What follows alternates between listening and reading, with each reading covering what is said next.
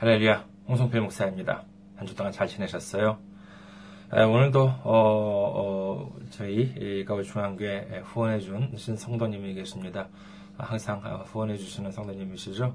허영 성도님께서 또 후원해 주셨습니다. 감사합니다. 정말 이렇게 교회가 어려울 때 아직 자리를 어, 잘못 잡고 제대로 못 잡고 있을 때 이렇게 후원해 주시면 얼마나 감사한지 모릅니다. 어, 하나님께서도 이렇게 기쁘게 받으셨으리라 믿습니다. 아, 감사합니다. 그리고 어, 다른 분들께서도 이렇게 좀 후원을 해주시면은요 정말 큰 힘이 될 것입니다. 그리고 어, 그뿐만이 아니라 정말 이렇게 기도로 이렇게 정말 빨리 에, 저희 이가우 중앙교회가 음, 자리를 잡고 그다음에 정말 이렇게 에, 하나님의 많은 일을 해 나갈 수 있도록 여러분들의 기도를 에, 바람하지 않습니다. 오늘 함께 은혜 나누실 말씀 보도록 하겠습니다. 오늘 함께 은혜 나누실 말씀 마태복음 22장 15절에서 22절 말씀입니다. 마태복음 22장 15절에서 22절 말씀입니다. 봉독해 드리겠습니다.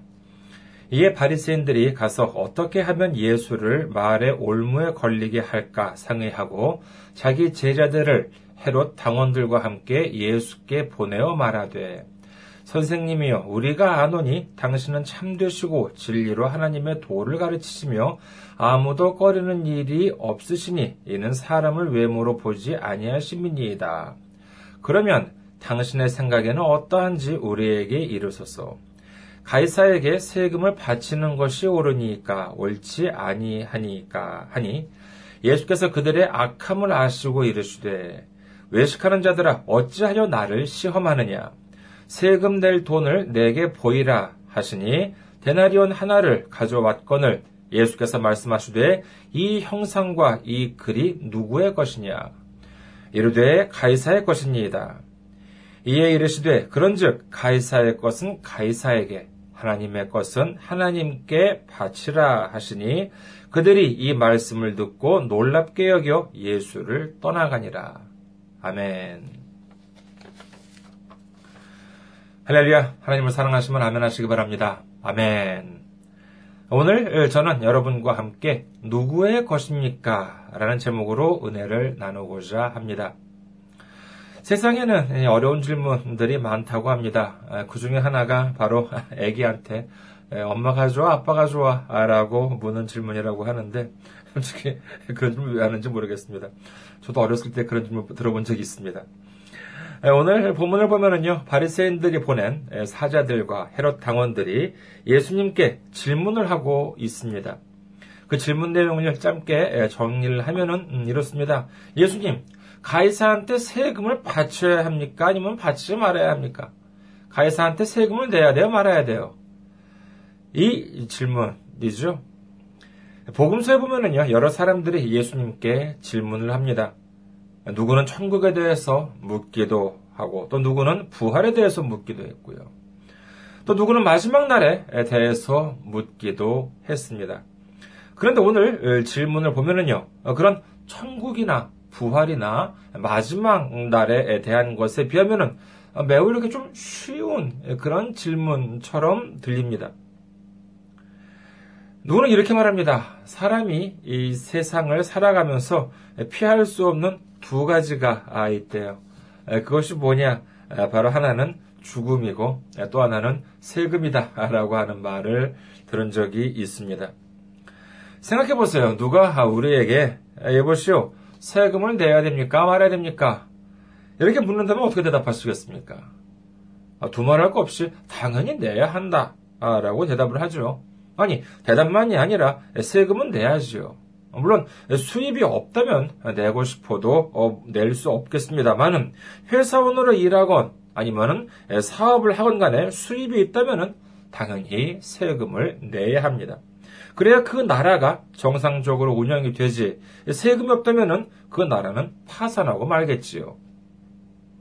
그래서 한국이나 아, 일본에 보면은요, 국민의 의무 중에 반드시 이 그 납세의 의무가 들어가 있는 것입니다. 그렇기 때문에 특히 사업을 하면서 세금을 뭐 일부러 안 내거나 하면은 탈세가 되어서 처벌까지 받게 됩니다. 오늘 본문 마태복음 22장 15절에 보면은요, 그들은 예수님을 올무에 걸리게 하기 위해서 이 질문을 했다고 합니다.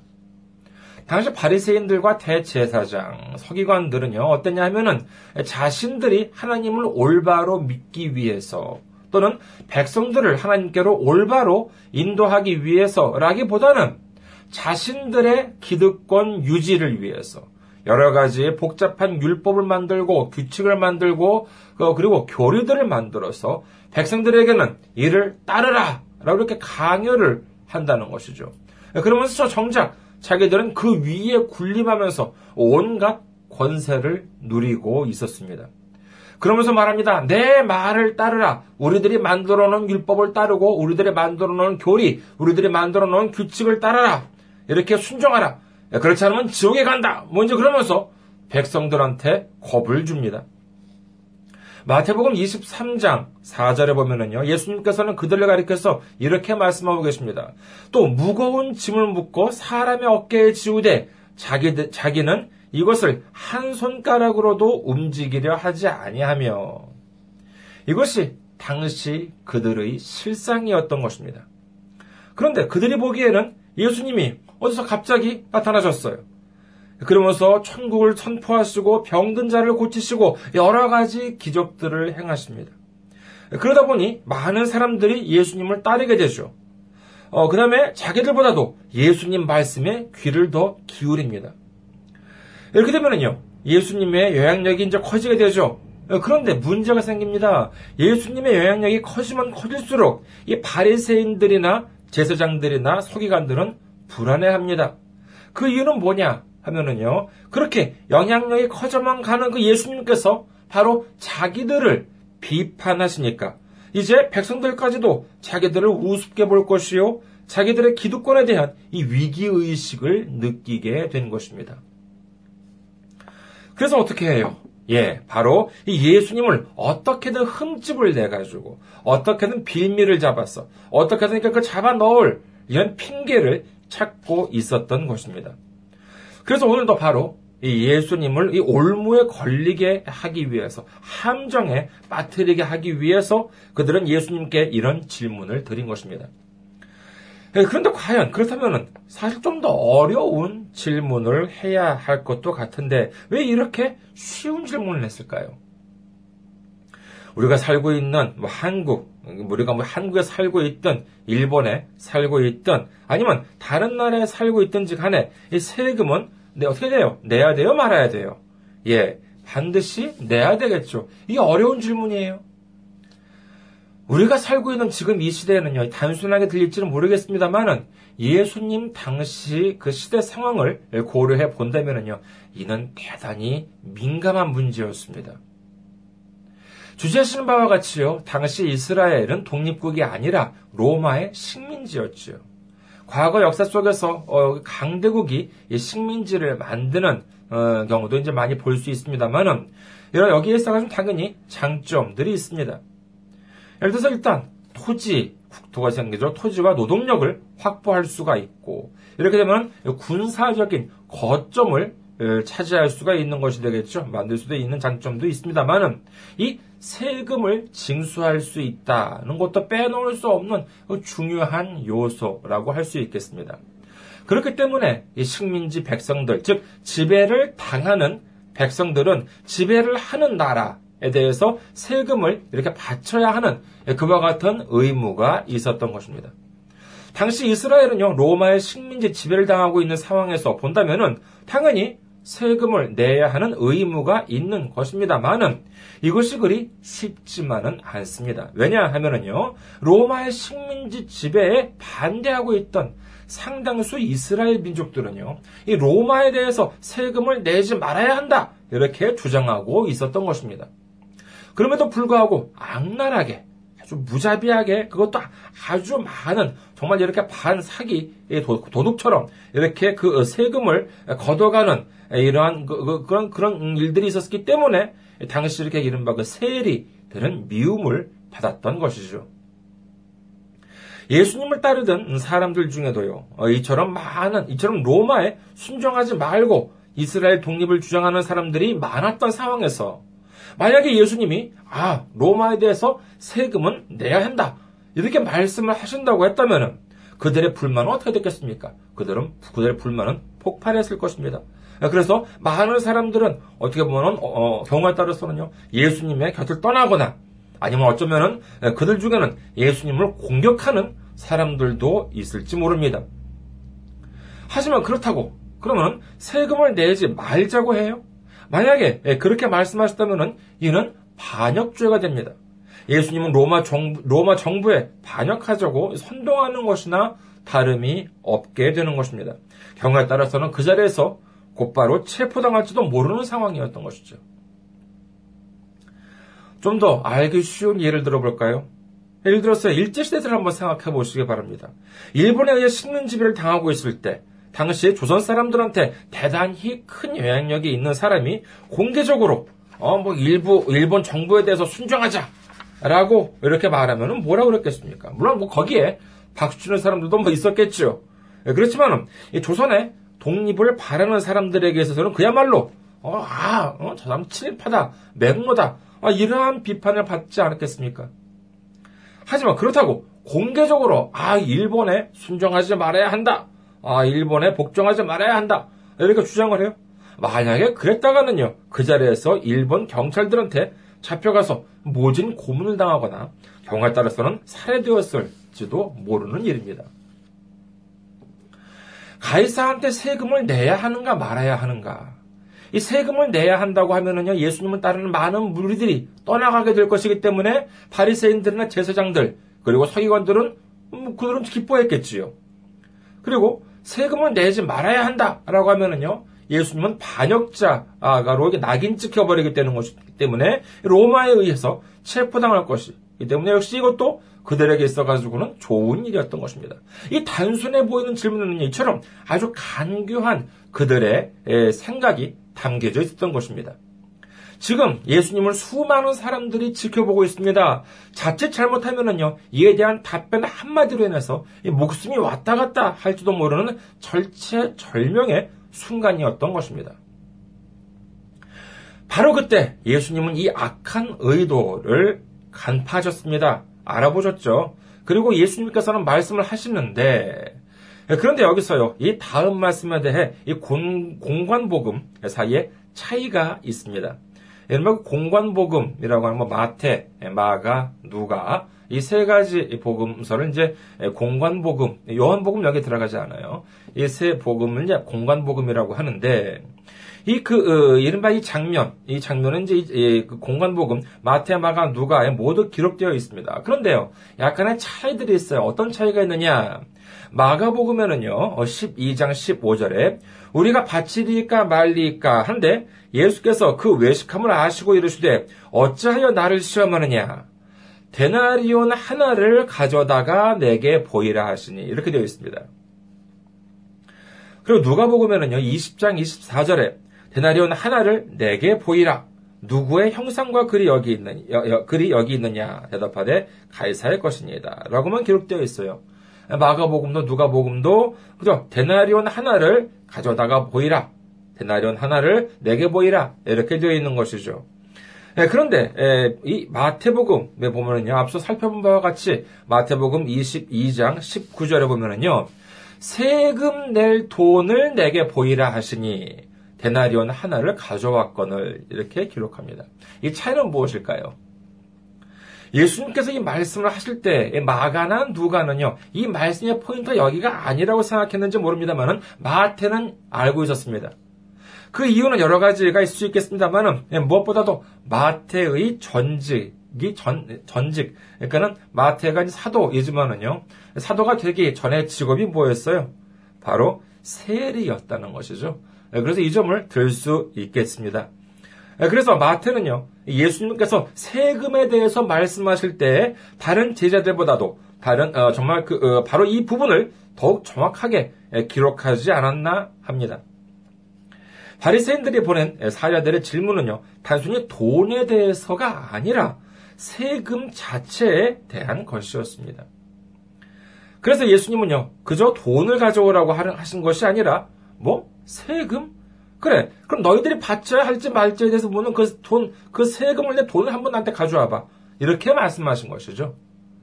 그리고 그 후에 예수님과 그들의 대화를 다시 한번 들어보겠습니다. 마태복음 22장 20절에서 21절입니다. 예수께서 말씀하시되 이 형상과 이 글이 누구의 것이냐? 이르되 가이사의 것입니다.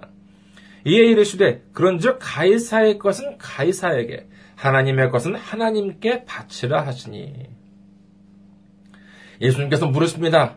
너희들이 가지고 온 이 동전의 형상과 이 글은 누구의 것이냐? 그러니까는 거기 모였던 이 동전을 가지고 온 사람이 에, 그러니까 뭐라고 대답하느냐? 이미 알고 있으니까는요. 아, 그게 뭐 가이사의 것이죠. 라고 대답을 하죠. 그러더니 예수님께서 놀라운 말씀을 하십니다. 가이사의 것은 가이사에게, 하나님의 것은 하나님께 바치라. 라고 말씀하신 것이죠. 이후 22절을 보면은요, 이 말씀을 듣고 질문한 이들이 놀랍게 여겨 예수님을 떠나갔다고 성경은 기록합니다. 이게 도대체 어떤 말씀이길래 그렇게 놀랍게 여긴 것일까요? 우리는 기억합니다. 그들이 예수님께 질문을 한 목적은요, 진리를 알기 위해서 또는 예수님의 말씀을 사모해서가 아니라 예수님을 공경에 빠뜨리기 위해서였습니다. 그런데 그 답변이 뭐였습니까? 그래? 너희는 이 동전에서 가이사를 봐? 그래, 이게 그럼 너희들은 가이사 거라고 생각하는 거네? 그러면 가이사한테 바쳐. 하지만 이것이 하나님의 것이라고 생각한다면 하나님께 바쳐라. 이렇게 말씀하신 것이죠. 이 말씀은요, 로마의 세금을 바쳐야 한다고 하는 것도 아니고, 그렇다고 바치지 말라고 하는 것도 아닙니다.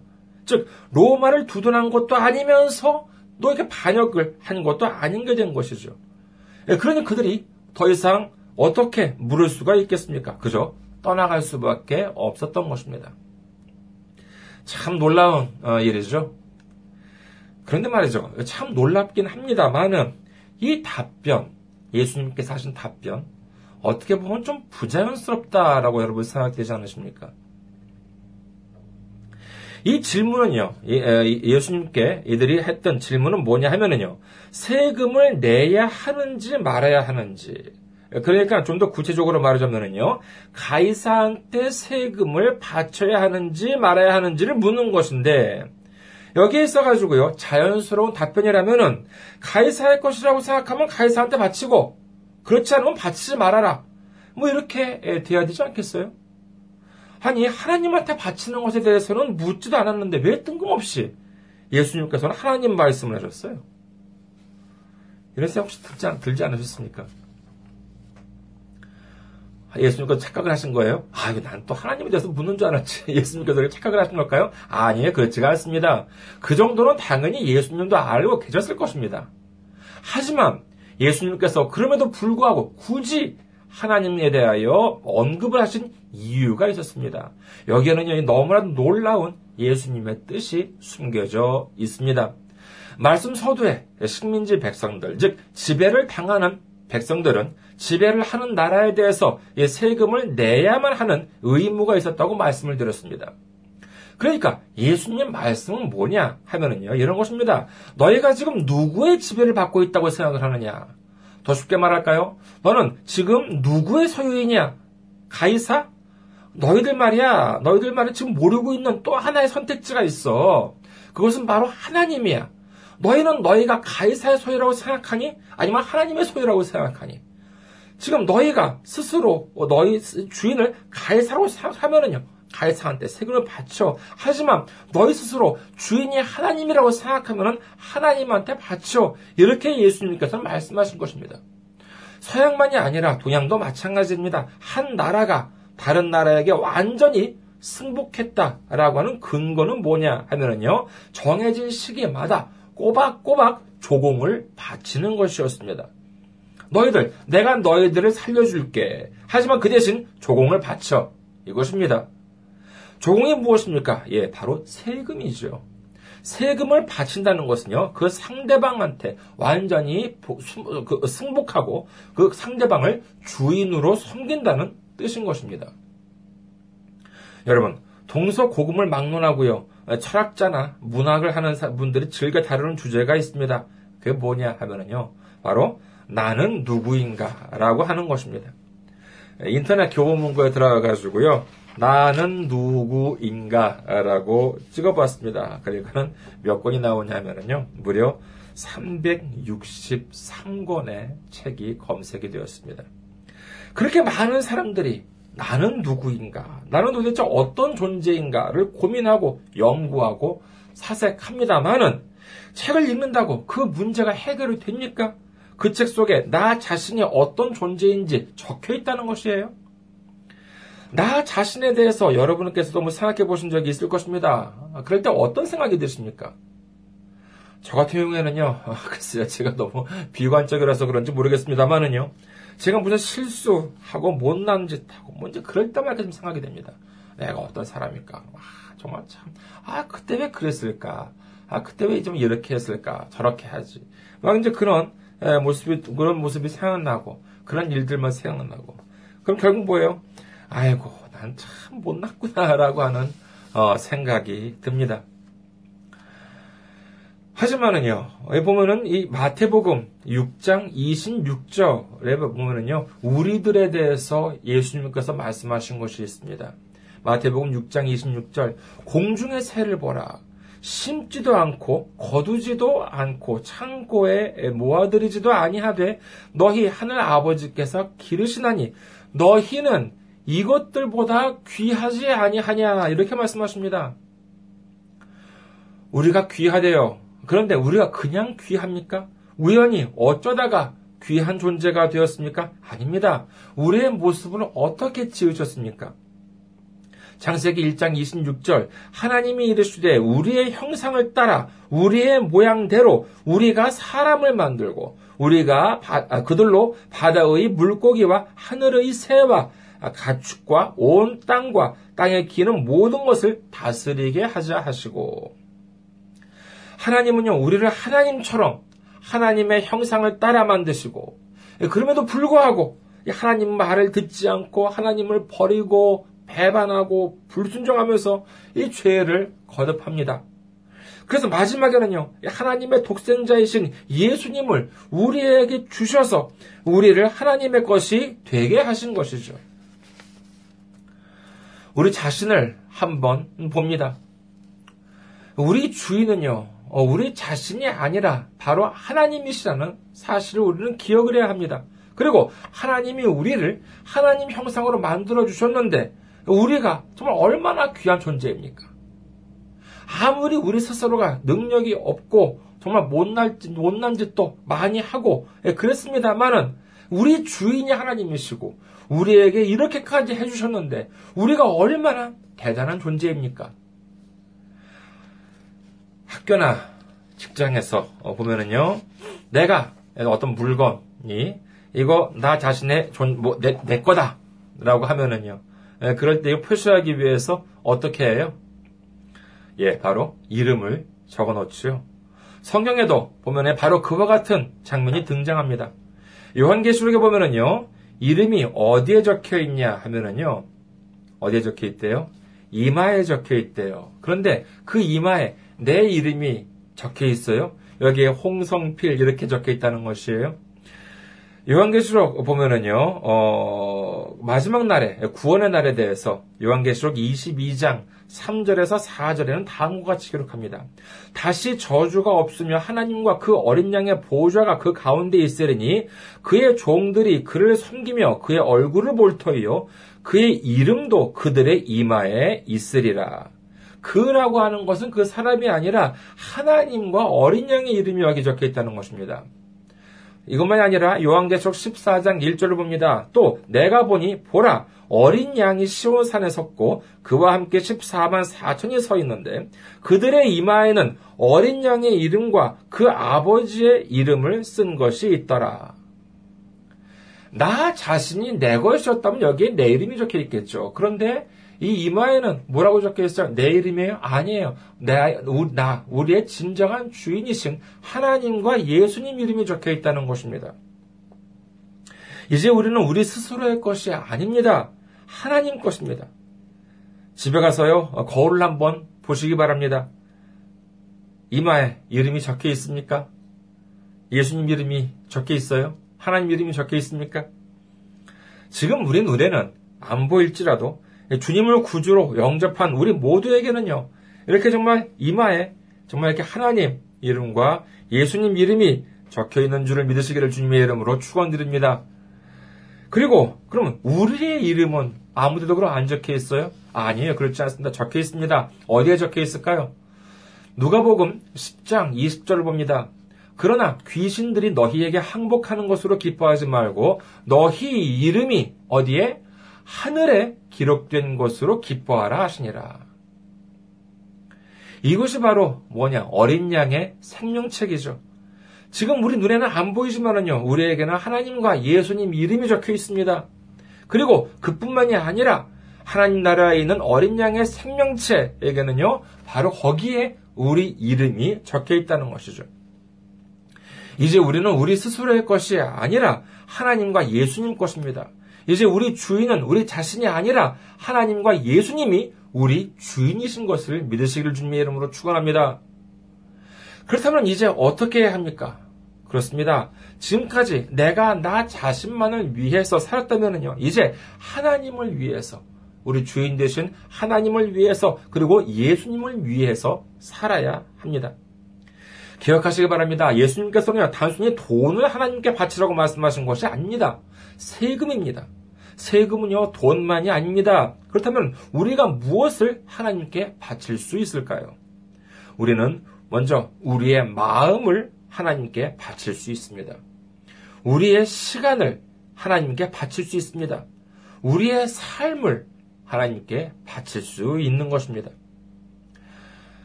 아까 교보문고에서요, 인터넷 교보문고에서 나는 누구인가? 라고 검색을 해보니까 300권이 넘는 책이 검색이 되었는데, 다시금 한 검색을 하면, 다시 바꿔, 바꿔봐서 한번 얘기, 어, 검색해봤습니다. 뭐라고 넣었냐 하면은요, 나는 누구인가가 아닌 나는 누구 것인가. 이렇게 검색을 해봤더니요, 몇 권의 책을 읽었을까요? 0권이었습니다. 제로였었어요. 어, 나는 누구 것인가에 관련된 책이 한 권도 없었습니다. 물론 비슷한 책은 나왔습니다만 다분 나는 누구인가라는 그런 책들이었었습니다. 우리는 반드시 기억합니다. 나는 기억해야 합니다. 나는 누구인가가 아닌 나는 누구 것인가를 생각해야 합니다. 그리고 우리 주인은 우리 인생의 주인은 내가 아니라 우리 주님이라는 사실을 기억해야 합니다. 그래야 모든 문제가 풀립니다. 그래야 모든 고민이 해결되지요. 나는 누구인가만 생각을 하면은요, 어떻게 인생에 있어가지고 문제가 해결이 될 리가 있겠습니까? 그래야지만 나는 누구인가가 아닌 나는 누구의 것인가 라고 하는 것을 우리가 반드시 고민을 해야지만 생각을 해야지만 그래야지만 성령님께서 인도해 주시는 생명의 길로 나아갈 수가 있는 것입니다. 이제 우리는 하나님과 우리의 구주 되신 예수님이 우리의 주인 되심을 시인하고 주님과 함께 내 능력이 아닌 주님의 능력으로 성령님의 능력으로 살아가면서 승리하고 우리 주인 되신 주님께 기쁨을 드리는 우리 모두가 되시기를 주님의 이름으로 축원합니다. 감사합니다. 항상 승리하시고 건강한 모습으로 다음 주에 뵙도록 하겠습니다. 안녕히 계세요.